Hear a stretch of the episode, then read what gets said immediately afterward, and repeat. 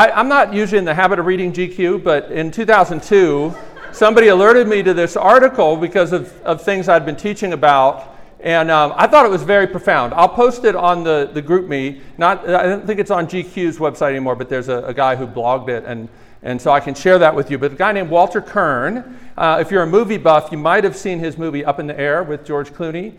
Um, he's a pretty thoughtful writer, novelist. Um, I, I, I, mean, just does all kinds of sort of things. But this, this article was basically um, what would Jesus do? Now, I know some of you probably have the bracelets. I'm not here to shame you about that. Um, but, but I am. Here's the thing. So, Walter Kirn is not a, not a Christian guy. At the time, he was uh, one of the editors at GQ. And he decided to basically live seven days completely immersed in the Christian subculture and then write about what that felt like, which is actually really fascinating if you're somebody maybe who grew up in that world, um, to see what it's like to somebody who didn't grow up in that world, to step into it for seven days and then write about that experience. Um, he called the evangelical subculture, he calls it the ARK culture. A R K. And I'm going to read you a little excerpt uh, from that. He says, uh, What would Jesus do? But more important, what were Jesus' fitness secrets? If you were one of the growing millions of Americans living in the multi million dollar Christian alternaculture, in which everything in mainstream culture gets cloned and then bleached of all sinful content, you know. Day one, resolutions. Today I will pray, now remember this is 2002. Today I will pray for Jewel, the singer songwriter.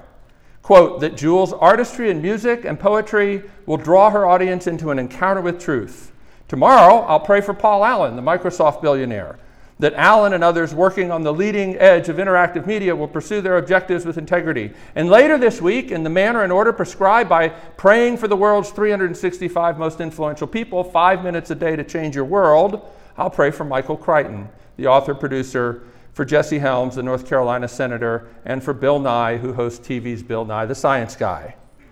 Today, I will leave behind the fallen world of secular American pop culture and enter the self contained parallel universe of American Christian pop culture, within which I vowed to dwell exclusively for seven days and nights, watching PAX instead of NBC, letting Pat Robertson be my Tom Brokaw. But first, before I do any of those things, I will read from my new prayer book and ask God to bless Jewel with safety, meaningful relationships, and of course, success.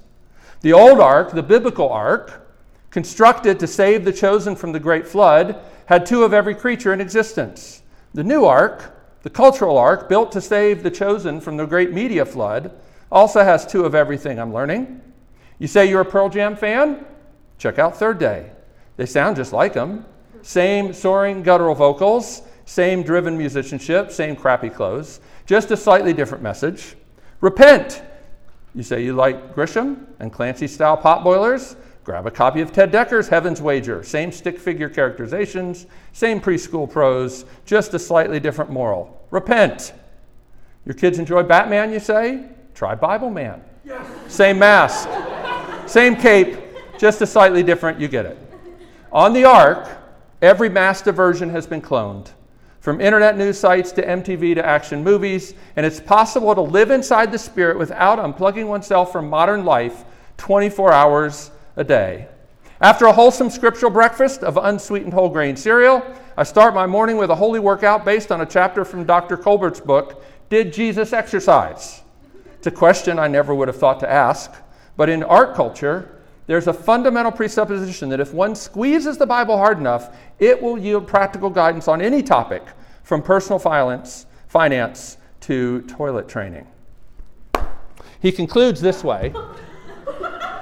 He concludes this way What makes the stuff so half assed, excuse my French, so thin, so weak, and cumulatively so demoralizing, even to me, a sympathetic ju- journalist who'd secretly loved to play the brash contrarian and rate the left behind books above Tom Clancy? What's so demoralizing to me is that it has nothing to do with faith. Pretty, again, he's not a Christian. This is just his observation. The problem is lack of faith. Our culture is a bad Xerox of the mainstream, not a truly distinctive or separate achievement. Without the courage to lead, it numbly follows, picking up the major media scraps and gluing them back together with a cross on top. You like this magazine? You like GQ? Then check out New Man, America's number one Christian men's magazine. Subscribe to Time, you say? Give World a chance. The covers are almost identical. Now, I don't know how that hits you, but if that doesn't hit you as demoralizing, then you really should read that article and feel what it feels like to people who are outside the little evangelical alternative culture bubble. Now, I know some of you have been raised in that. Maybe some of you still appreciate much about that, but you need to feel and hear what it's like to those outside the church and actually what it's like to so many who've grown up inside the church and have come to conclude that maybe that's not the real world. I, I, get a feeling actually that Belmont is a place where many people begin to first step outside of that world and are trying to make sense of it. And the thing is, Christians have long struggled with how to live in the world in light of Jesus' prayer in John 17 that we be in the world, but not of the world. What does that mean? But never before has the Christian culture been such a big business. And what does this mean for those raised in this kind of world? And what does this mean for those outside of this world who might be trying to figure out what God really cares about? Because make no mistake, people look to Christians to try to figure out what God is like and what God cares about. And that should trouble us, right? Now, we actually are big believers in RUF that God is at work in spite of that, right? But nonetheless, we don't want to make it worse. One of my professors at seminary used to always say when we were going out uh, to the hospital to be volunteer chaplains, he'd always send us out and say, just try and make it easier for the next Christian they meet. This stuff doesn't make it easier. This stuff doesn't make it easier. It's an issue getting renewed attention as well, I think, through recent documentaries like The Shiny Happy People. Did you see that? Maybe some of you did, right? And this is an issue that's important to me. It's always been important to me because I went to a place called Berklee College of Music, um, sought to pursue a career in music, but was also serious about my faith. How do those things go together? I wasn't raised in bizarro fundamentalism. I'm really grateful for that. Um, sometimes it's hard to believe, like the stories I hear from some of y'all. Um, but I, I, I really le- learned about it soon after I was converted in ninth grade. Uh, I lived through the 90s. I worked here in Nashville in the Christian music world when literally the Gospel Music Association had a formula for how many mentions of Jesus per minute you needed to have in your song for it to actually qualify for a GMA Dove Award. They literally made a formula how many Jesuses per minute so that it could be a Christian song. And as Ted Turnau says, and I'll post a, a, link to this article as well, you can also Google it, so I put the name there. Um, most Christians think of popular culture as either trivial or dangerous. In actuality, it can't be both. Because if it's really dangerous, then it's certainly not trivial. And if it's trivial, then how dangerous could it be? But beyond that, the approach to the world that so many in the church have adopted suffers from shallow views of sin, grace, and general revelation, and has made the Christian faith seem to require adopting a way of living and a way of looking at the world that doesn't seem to make much sense. It is another barrier to belief, not just for those in the church or outside the church, but even in the church, who begin to wonder. I remember uh, years ago, uh, I knew a girl who had grown up in very kind of Christian subculture and had always heard that Buddhists were awful people, and then went to a college up in Boston and had a Buddhist roommate who was nicer than any of her catty little Christian friends that she grew up with around here. And what do you think she began to think about Christianity? She began to wonder, what else did they tell me that wasn't true? And her faith began to crumble like a house of cards. It really does matter how we represent the world we live in and the kinds of things we teach because it models, whether we like it or not, what does God actually care about. And the question is does God care about the world? Does he truly care about all that he has made? Or does he just care about the Christian stuff? That's a serious question. It's a serious question. Let's read um, some passages of Scripture. I put enough of those out there that I think you guys should be able to see. Can I get one of them? Actually, I don't have one with me. Um, can I borrow one of those? Yeah, thank you. There's a number of passages on here. Um, I want to not read all of them yet, but I will read. We'll read John 17, 15 at the beginning, at the top of the page there, and then I'm going to read part of Psalm 19, and we'll get to some of these other passages as we go through the, the talk tonight. John 17, this is Jesus' prayer. It's called the high priestly prayer. It's at the very end of his earthly ministry where uh, he actually lets the disciples hear what he's praying about. And, and it's fabulous. If you've never read John 17, you should read it. But in, in that prayer, he basically, in verse 15, says this this is his prayer. My prayer is talking about not just the disciples, but all those who would come to believe through their witness. So, this is Jesus praying for you if you're a Christian in this room tonight. Okay? This is, you literally can find the words that Jesus prayed for all those who would come to know him through the witness of his disciples. He says, My prayer is not that you take them out of the world, but that you protect them from the evil one. They are not of the world, even as I am not of it. Sanctify them, the word literally means set them apart by the truth. Your word is truth. We'll talk about that a little bit later tonight. And then Psalm 19 I won't read the whole psalm, but just the first four verses. For the director of music, a psalm of David. The heavens declare the glory of God. The skies proclaim the work of his hands. Day after day, they pour forth speech. Night after night, they display knowledge. There is no speech or language where their voice is not heard. Their voice goes out into all the earth their words to the ends of the earth. In the heavens, he has pitched a tent for the sun. Let's pray, and then we're going to dig into this a little more. Lord, we do thank you that you are a gracious God, a gracious God who desires to be known. And thus, Lord, you've not just given us the Bible, but you've literally given us the whole creation, which is proclaiming your glory day after day, night after night. Give us ears to hear, we pray. In Jesus' name, amen. Uh, a book that I read my senior year in college really, really helped me. I'd grown up in kind of a liberal Episcopalian kind of church where my priest I know didn't believe in the virgin birth, didn't believe in the bodily resurrection of Jesus. A lot of things that I think are pretty basic to what it means to be an actual Christian. But uh, you should know that there is kind of two religions that sometimes both use the term Christian liberalism and Christianity. They're not always the same thing. Um, but I became a Christian through a ministry called Young Life and um, in, in high school. And then I kind of was sort of around some of this stuff, but not so deeply, not like so many of you that kind of got raised in these sorts of churches. Um, but then when I went to college, I, my senior year, I got thrown into having to teach uh, a Bible study. Some of us had started the Christian Fellowship at Berklee. My senior year, there was a pastor who was helping us. He got transferred to another state, and uh, most of the folks were like, "Hey, you're getting ready to graduate. Why don't you take over the Bible study?" I was like, uh, "Great. I don't know what I believe about much of anything.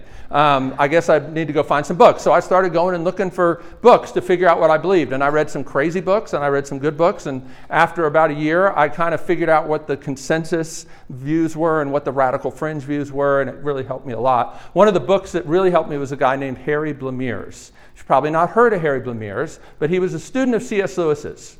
He wrote a book in 1964, which I believe is the year C.S. Lewis died, um, called The Christian Mind. And the point of this book is basically there is not a Christian mind that is actually active in the world today. And what he meant by that is we have lots of books about prayer and about Bible study and about all these Christian things, but where is the Christian conversation about science, about medicine, about the arts? and all these sorts of things. Now, what's interesting is Harry wrote theology books, and then for most of his career, he taught English literature. As a matter of fact, he wrote the book on James Joyce Ulysses that was used as a textbook at Vanderbilt at least up until the last few years, which is not generally seen as a very Christian book. If you guys read it or know about it, I'm not going to go into it because I'd probably get in trouble. So, but it's not a very Christian book. But he, a Christian man, wrote the book that the secular world thought was the most profound book in understanding James Joyce Ulysses, one of the most important literature books of the 20th century. Um, and then he came back at the end of his life to teaching theology. And I, this book helped me so much to think it's not just enough to think about Christian things. What does it mean to think Christianly about all of life? It's what we call biblical world and life view. And what he said was, you know, a lot of people think that Christianity is life denying rather than life affirming. But he said, in actuality, we have a theology that makes sense of passionate longings and dissatisfactions as pointers to the divine creation of man and the fact that he is called to glory. He says youth is constantly hungry to envelop with religious significance the yearnings aroused by natural beauty, by artistic experience, and by sexual love. Because there is no living Christian mind to interpret this hunger, many are led astray. But the fact is, the Christian worldview, the Bible does have a theology big enough to account for all of those things. My friend Steve Taylor, who teaches now uh, over at David Lipscomb, I think he teaches screenwriting and songwriting, um, wonderful guy. He wrote this article in Youth Ministry magazine uh, back in 2001, and I love this. He said, We tend to unconsciously marginalize or be suspicious of the weird kids. Remember, he's writing to youth pastors. Oftentimes, these are the kids who don't quite fit in, who are drawn to things that are out of the mainstream, who might be a bit eccentric. These are the kids who often become artists.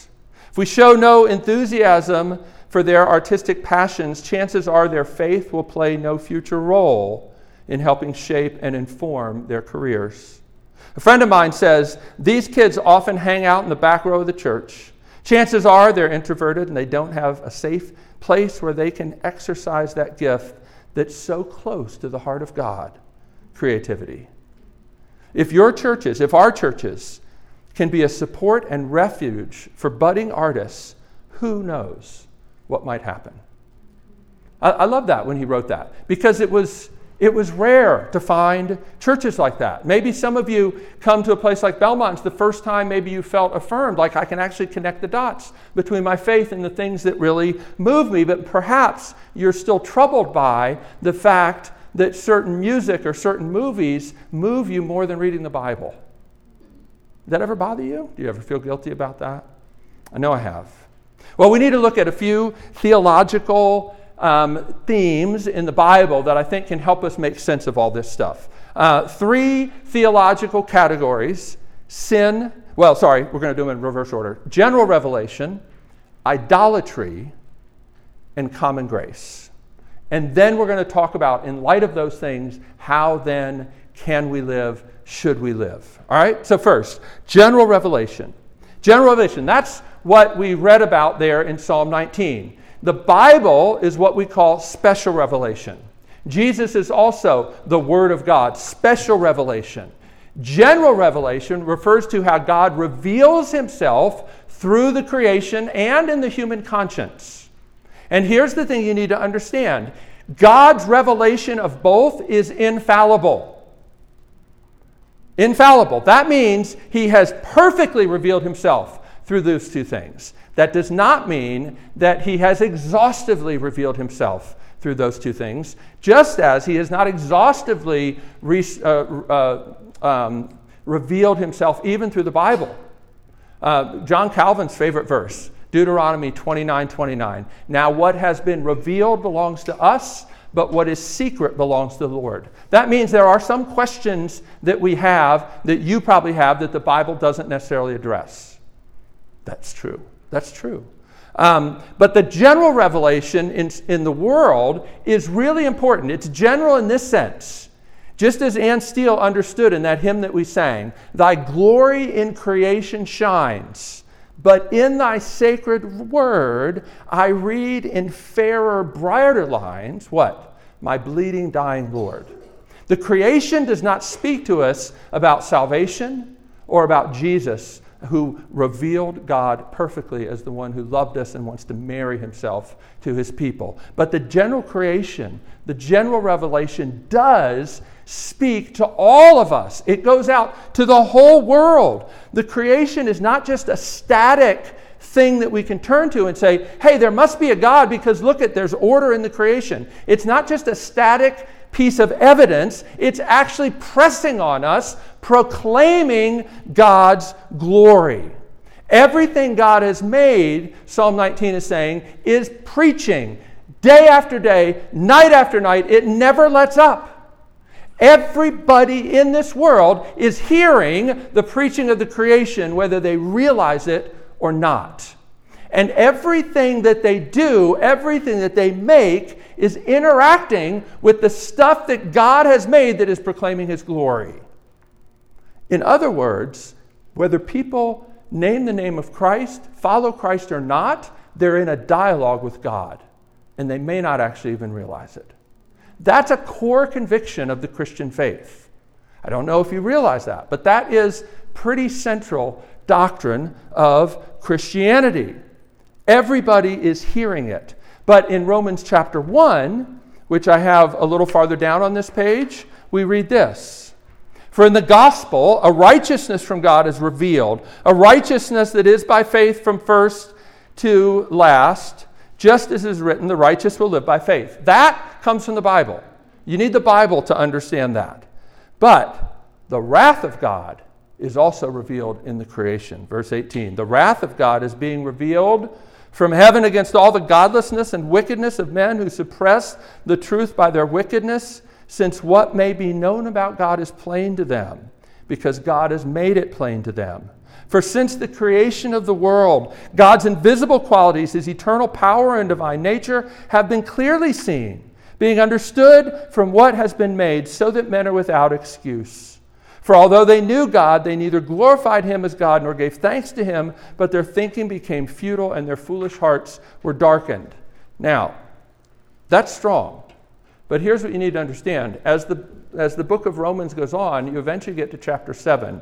And what you find in chapter 7 is that this trying to mute God's speaking, trying to like block it out, so to speak, which is what Paul's talking about here in Romans 1, it's true of Christians too. What we don't want to do, we do. What we do is not what we want to do. Sin and brokenness is not just out there, it's in us. And we're going to talk about that a little more.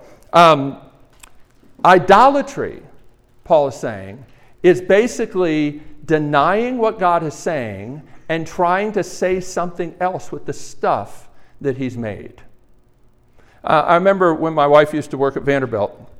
I don't know. Some of you guys are nursing majors, so maybe you're at Vanderbilt, and I don't know if this is still true. You can correct me if it's not true anymore. But back when she worked there, you might be happy to know that no one died at Vanderbilt Hospital. People expired, but you didn't use the word died. So I think it's a great example of trying to soften the reality by rewriting the words. We do that all the time. Sam uh, talked about this last week, right? When he talked about sex as just a biological function. Well, you can say that all you want, but that's a great example of trying to rewrite the meaning that God has built into it God created sex as a way for you to say, I belong to you and I'm giving myself to you. And you can try and make it say something else, but the meaning that's built into it keeps pushing through. God gave work as a way for you to glorify God and enjoy Him forever. But if you've experienced parents who made work their idol, in other words, the way that they could provide for themselves and not need God, then you've experienced the brokenness of that too. There's all kinds of ways that the stuff that God has made for particular purposes, we try to rewrite the meaning. That's idolatry. Trying to mute what God is saying and replace it by saying something else. If you, if you will, like scratching out the meaning and trying to write in our own meaning. But our own meaning doesn't really last. God's meaning keeps pushing through. All of the culture is interacting with God, whether they like it or not, uh, but often in a reductionistic way because we often deny what God has said about what it means to be human. Walker Percy, the great Catholic novelist, said it this way Bad books lie, and they lie most of all about the human condition. My friend Steve Garber picks up on that and says this Bad books lie, they lie most of all about the human condition. Walker Percy's insight about literature and life, that bad books always lie, is true beyond the world of novels echoing into every area of study, every area of human existence. Bad economic visions always lie, and they lie most of all about the human condition. And the same is true for politics and painting, for biology and sociology. All across the curriculum, it is the view of the human condition which sets the terms of the debate. What we believe about who we are, our origin, nature, and destiny affects everything else. And this matters so much to you at this time in your life as college students, right? Because you have to bring the whole counsel of what God has said in His Word to bear upon every subject. There is no neutral education. As my friend David Dark, who maybe some of you had, likes to say, everything is religious. It is. Everything is religious. And so often, what the Bible says about what it means to be human being made in his image to glorify him and enjoy him forever. And what human flourishing really means is not fully embraced, and then our understanding of sociology, psychology, biology is incomplete and reductionistic. But Romans 1, like I said, shows that not just is God speaking and giving witness to himself, but even that all is not right with the world is being proclaimed as well, right? And all of us are trying to suppress what God is saying, right? And as I said, it's not just unbelievers, it is both Christians and non Christians. Now, this is why popular culture can never be trivial. Because it's interacting with God's speaking. We need to be, we need to be interested in whatever God has said. And He said more than just what he said in the Bible. And so often, even people who aren't Christians have heard things that he's saying through creation that Christians have filtered out, particularly if they've isolated themselves in the little Christian alternative culture.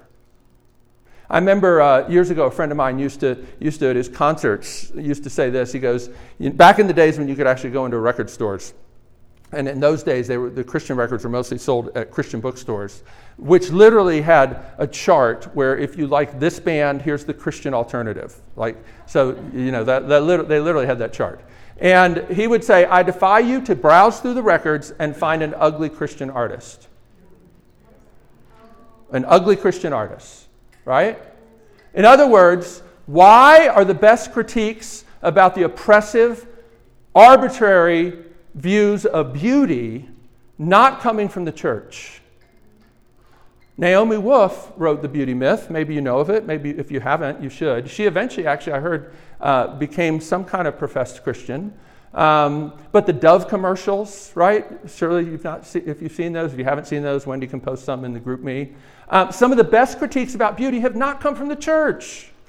And yet, the church seems to think that if we cut ourselves off from all these bad ideas of beauty, that it'll just be better inside here. And it's usually worse because we lose the reflection that the world often can give us. So often, when you separate yourselves, you also cut yourselves off from people who might see past your cultural blinders.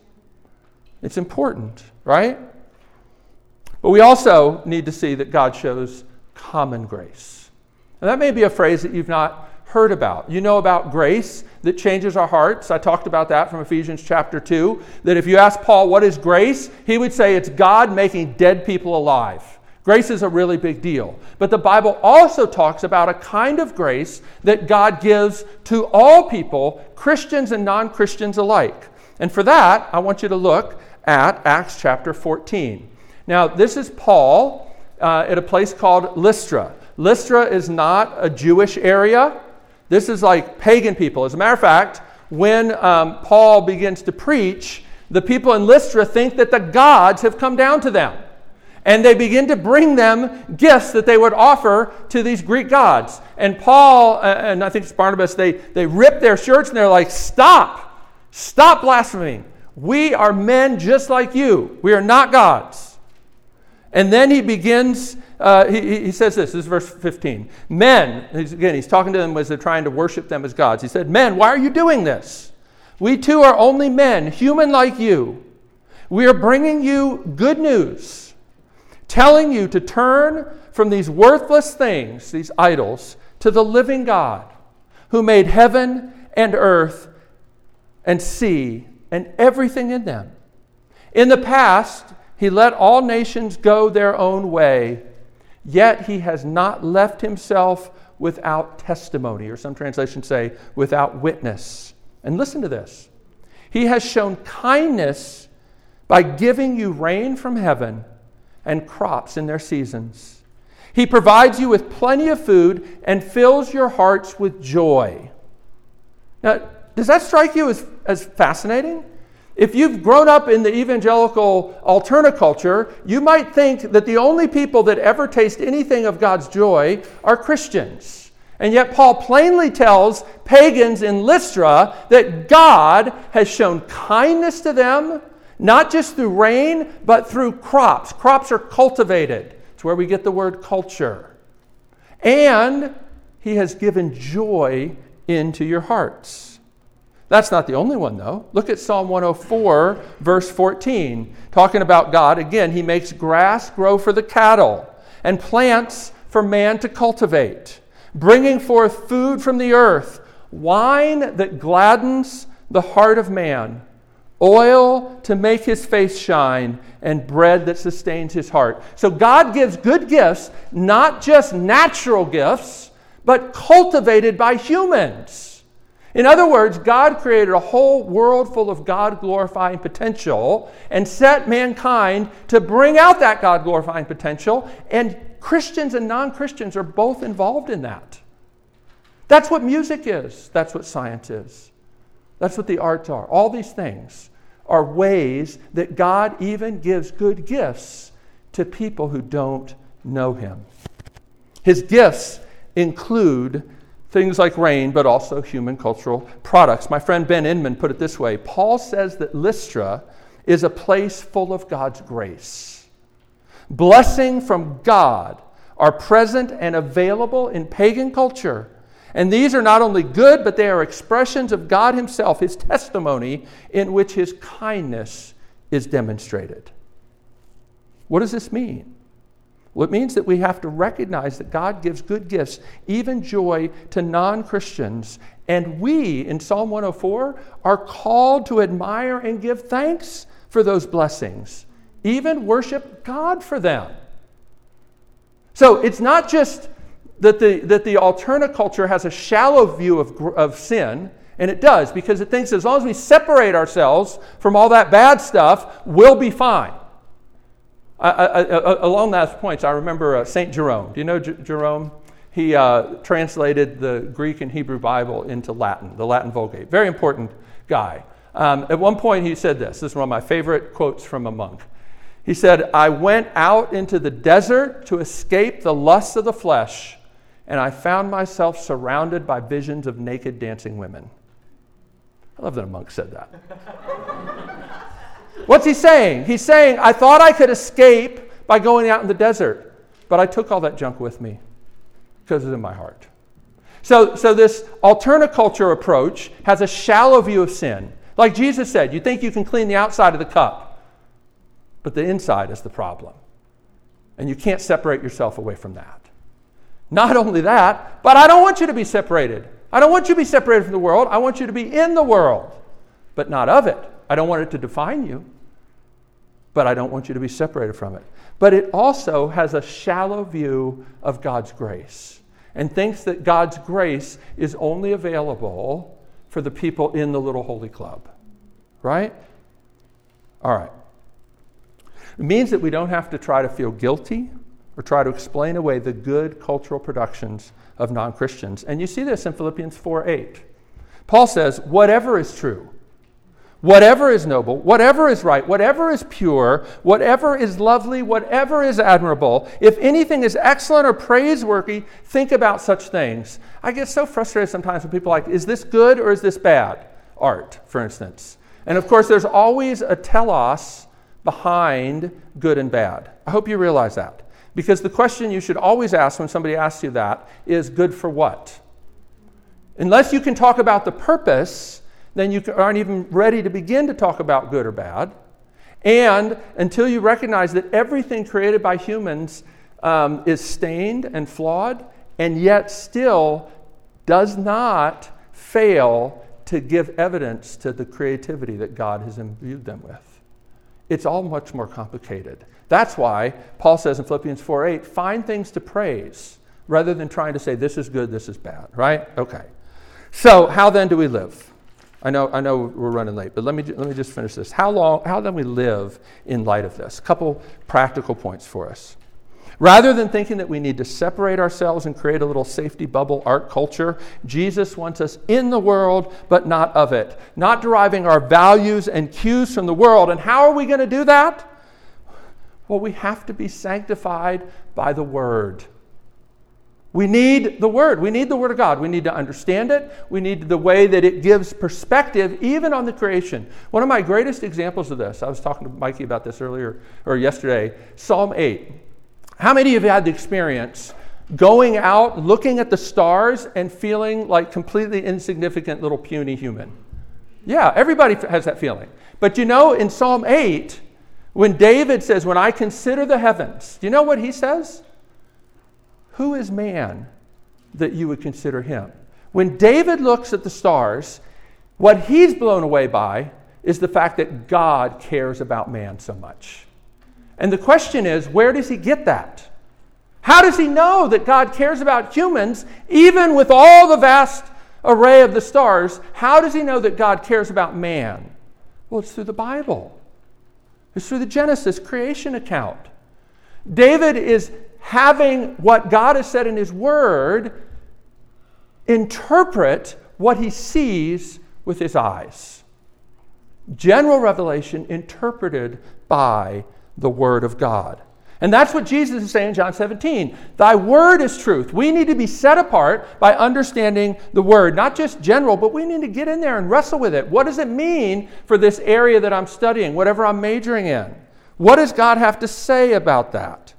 We are to live as a community molded by the truth, even though it might seem insane to the world.